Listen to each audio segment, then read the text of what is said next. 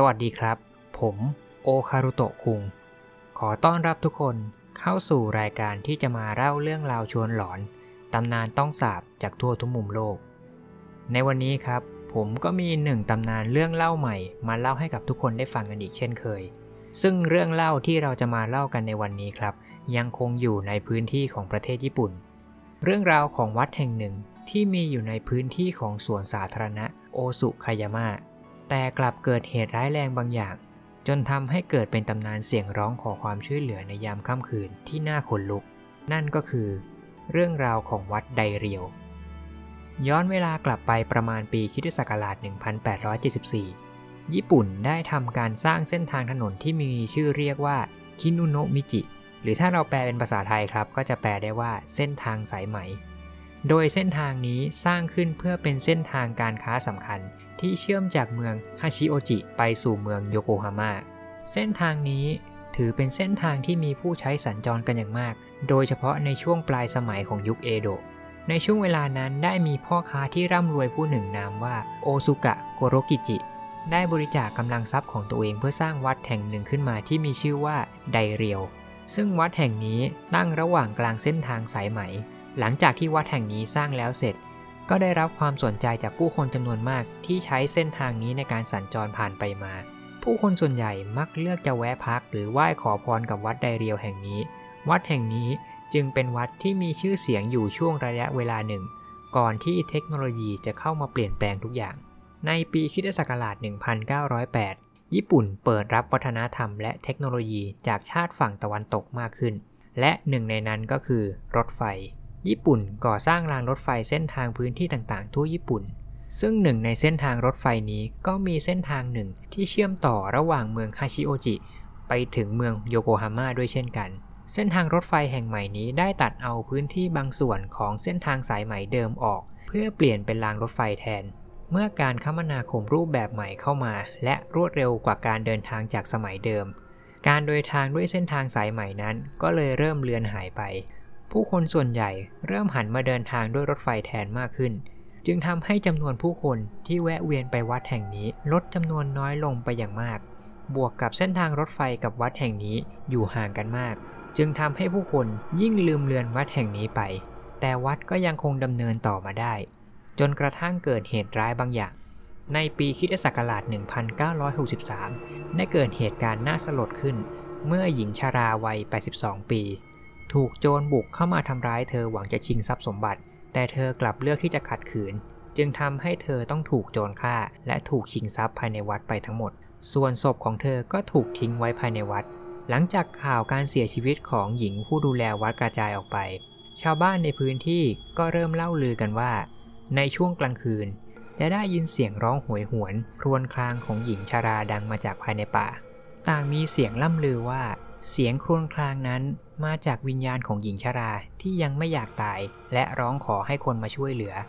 แต่บางส่วนก็มีลือว่าที่หญิงชรายังร้องครวญครางนั้น เป็นเพราะดวงวิญญาณของเธอ รู้สึกผิดบาปต่อวัดที่ไม่สามารถปกป้องสมบัติของวัดได้ แต่ตำนานเสียงร้องโหยหวนยามค่ำคืนนี้ครับ ก็ไม่ได้มีเพียงแค่เรื่องนี้เรื่องเดียว ต่อมาในปีคิศักราช1973 เกิดเหตุการณ์รักต้องห้ามขึ้น ในมหาวิทยาลัยริกเคียว หรือที่มีอีกชื่อหนึ่งว่า มหาวิทยาลัยเซนต์พอล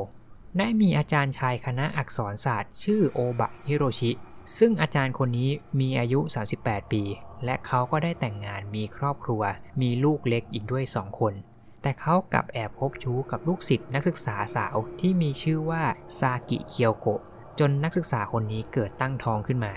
ทางมหาวิทยาลัยนั้นมีกฎเข้มงวดอย่างมาก ในเรื่องการห้ามมีสัมพันธ์เชิงชู้สาวระหว่างครูกับลูกศิษย์และยิ่งเขาทำพลาดกับลูกศิษย์ของเขาท้องด้วยแล้ว หากทางมหาวิทยาลัยรู้เรื่องนี้เข้า เท่ากับอนาคตอาชีพอาจารย์ในมหาวิทยาลัยของเขาจะต้องพังทลายทันที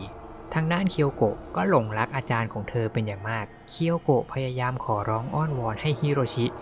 ยากับภรรยาของเขา แล้วมาอยู่สร้างครอบครัวใหม่กับตัวเอง ในทีแรกฮิโรชิก็พยายามบ่ายเบี่ยงที่จะทำตามคำขอของลูกศิษย์คนนี้ จนทำให้เธอต้องขู่ที่จะฆ่าตัวตาย หากอาจารย์ของเธอไม่ทำตามคำเรียกร้อง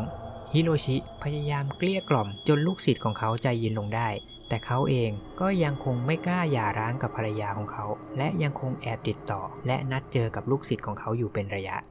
ด้วยความเครียดและร่างกายที่ตั้งครรภ์เกียวโกะ จึงต้องกลับไปพักฟื้นรักษาตัวที่บ้านเกิดของเธอ ซึ่งบ้านเกิดของเธอนั้นอยู่ในย่านชิซุโอกะ แต่เธอยังคงต้องเดินทางกลับมาที่โตเกียวบ้าง เพราะเธอมีประวัติรักษาอยู่ที่โรงพยาบาลเคโอในเมืองโตเกียว ในช่วงที่เธอมารักษาที่โรงพยาบาล เธอมักจะติดต่อกับเพื่อนๆ และญาติๆที่อาศัยอยู่ในโตเกียวอยู่ตลอด แต่แล้วเหตุการณ์ที่ไม่มีใครคาดคิดก็เกิดขึ้นวันที่ 20 กรกฎาคม ปีคริสตศักราช 1973 ฮิโรชิได้นัดเจอกับเคียวโกะที่สถานีรถไฟชินจูกุ โดยฮิโรชิบอกกับเคียวโกะว่า จะพาเธอมาเที่ยวที่บ้านเกิดของเขาในเมืองฮาชิโอจิ แต่นั่นไม่ใช่เพียงการมาเที่ยวเยี่ยมบ้านอย่างที่เคียวโกะคิดไว้ เมื่อเคียวโกะมาตามนัด และฮิโรชิพาเธอมาถึงบ้าน ฮิโรชิก็ได้ทำการฆ่ารัดคอเคียวโกะ ฮิโรชิแบกร่างศพของเธอเข้ามายังเขตวัดไดเรียว เขาค่อยๆ แอบปีนข้ามกำแพงวัด แล้วทำการขุดดินฝังศพไว้ภายในเขตวัด ก่อนที่อาจารย์คนนี้จะรีบเดินทางกลับไปที่โตเกียว เพื่อกลับไปทำหน้าที่สอนตามเดิม หลายคนในมหาวิทยาลัยต่างเล่าว่าฮิโรชิมีอาการหวาดกลัวและหวาดระแวงอยู่ตลอดเวลา เพื่อนของเขาที่ทำงานในมหาวิทยาลัยเดียวกัน ต่างเคยเล่าว่า เขาเคยมาขอร้องว่าถ้ามีใครมาถามว่าฮิโรชิไปที่ไหนมาก่อนหน้านี้ไหม ให้ช่วยตอบว่าฮิโรชิอยู่ที่โตเกียวตลอด และขอร้องให้เพื่อนช่วยโกหกด้วยว่าเขาอยู่กับเพื่อนตลอดเวลา เพื่อนๆในมหาวิทยาลัยของเขาจึงเริ่มสงสัยในตัวฮิโรชิว่า อาจารย์คนนี้อาจไปทำอะไรบางอย่างที่ไม่ดีเข้า แต่ไม่นานหลังจากนั้นด้วยความหวาดระแวง หรือเหตุอะไรก็ไม่มีใครทราบได้ฮิโรชิจึงขอลางานเพื่อกลับบ้านเกิดของเขาอีกครั้ง ในวันที่ 6 กันยายน ปีคิศักราช1973 ได้มีรายงานของชาวประมงที่ทำงานอยู่ในเขตทิซูโอกะ ว่าได้พบศพจำนวน 4 ศพ อยู่บริเวณใต้หน้าผาริมชายหาดแห่งหนึ่ง เมื่อตำรวจทำการสืบสวนและชนะสูตรศพ ก็พบกับคำตอบว่า ศพเหล่านี้คือศพของครอบครัวโอบะฮิโรชิ นั่นคือ ตัวเขาเอง ภรรยาของเขา และลูกทั้งสองคน เรื่องราวกลายเป็นคดีใหญ่ลงหนังสือพิมพ์หลายฉบับ เพราะตำรวจไม่แน่ใจว่า เหตุการณ์นี้เป็นการฆ่าตัวตายหมู่ หรือเป็นการฆาตกรรม เพราะไม่มีหลักฐานหรือพยานที่จะมาบอกอะไรได้มากกว่านี้ นอกจากคำบอกเล่าของเพื่อนบ้านครอบครัวฮิโรชิ ที่เล่าว่าก่อนหน้านี้เห็นภรรยาและสามี ทะเลาะมีปากเสียงกันอยู่บ่อยครั้ง แต่คดีก็ยังไม่จบเพียงเท่านี้ เพราะในขณะเดียวกัน ทางฝั่งครอบครัวของเคียวโกะก็แจ้งตำรวจเรื่องการหายตัวไปของเธอ ซึ่งทางตำรวจก็พยายามทำการสืบหาตัวเธอมาได้เป็นเดือนแล้ว แต่ก็ยังคงไม่พบตัวเคียวโกะตำรวจสันนิษฐานว่า การหายตัวไปของเคียวโกะอาจเกี่ยวข้องกับตัวโอบะฮิโรชิ ตำรวจจึงพยายามสืบจากทางมหาวิทยาลัยริเคียว จนตำรวจเริ่มได้ข้อสรุปจากคำให้การของเพื่อนของฮิโรชิ และนักศึกษาหลายคนว่า เคียวโกะอาจเดินทางไปที่บ้านเกิดของฮิโรชิ นั่นก็คือฮาชิโอจิ แต่ถึงจะตีวงพื้นที่ต้องสงสัยได้ แต่ตำรวจก็ยังคงไม่พบตัวเคียวโกะ หรือแม้แต่เบาะแสเพิ่มเติม ความพยายามกินเวลามาถึง 7 เดือน จนในที่สุดก็มีข่าวใหญ่เกิดขึ้นอีกครั้ง นั่นคือตำรวจพบศพเคียวโกะที่ถูกฝังอยู่ในเขตวัดไดเรียว จากข่าวระบุว่า ที่ตำรวจสามารถพบศพได้ เพราะชาวบ้านในพื้นที่ร่ำลือถึงเสียงหญิงสาวที่ดังมาจากภายในเขตวัด เสียงนั้นร้องตะโกนประโยคเดิมซ้ำไปซ้ำมาว่า ฉันอยู่ตรงนี้ ฉันอยู่ตรงนี้ หลังจากมีการพบศพ แล้วทำการชนะสูตรนานกว่าหนึ่งเดือน ทางตำรวจก็ออกสรุปอย่างเป็นทางการว่าเป็นศพของเคียวโกะจริงๆ และคดีอื้อฉาวก็ได้ปิดฉากลง แม้ว่าศพของเคียวโกะจะถูกค้นพบแล้ว แต่ก็ยังมีเรื่องเล่าถึงเสียงร้องหวยหวนของหญิงสาวที่ดังมาจากในเขตวัดไดเรียว จนกระทั่งมาถึงปีคิศักราช 1983 วัดไดเรียว ก็กลายเป็นเพียงวัดร้างที่ไร้คนดูแล จนมาถึงในยุคปัจจุบันนี้ สิ่งก่อสร้างของวัดนี้ทั้งหมดก็ถูกรื้อถอนเหลือเพียงพื้นที่โล่งเปล่า และพื้นที่แห่งนี้ก็กลายเป็นส่วนหนึ่งของสวนสาธารณะโอสุคายาม่าในเขตโตเกียวในปัจจุบัน แต่ความทรงจำและเรื่องราวชวนหลอนก็ยังคงมีเล่าสืบต่อกันมา จนมาถึงทุกวันนี้ก็ยังคงมีเรื่องเล่าจากผู้คนที่เข้ามาสวนสาธารณะแห่งนี้ในยามค่ำคืนว่า พวกเขายังคงได้ยินเสียงร้องโหยหวน ขอความช่วยเหลือดังมาจากพื้นที่เขตวัดไดเรียวเก่า และนั่นก็คือเรื่องราวทั้งหมดของตำนานวัดไดเรียว ตำนานเสียงร้องโหยหวนในยามค่ำคืน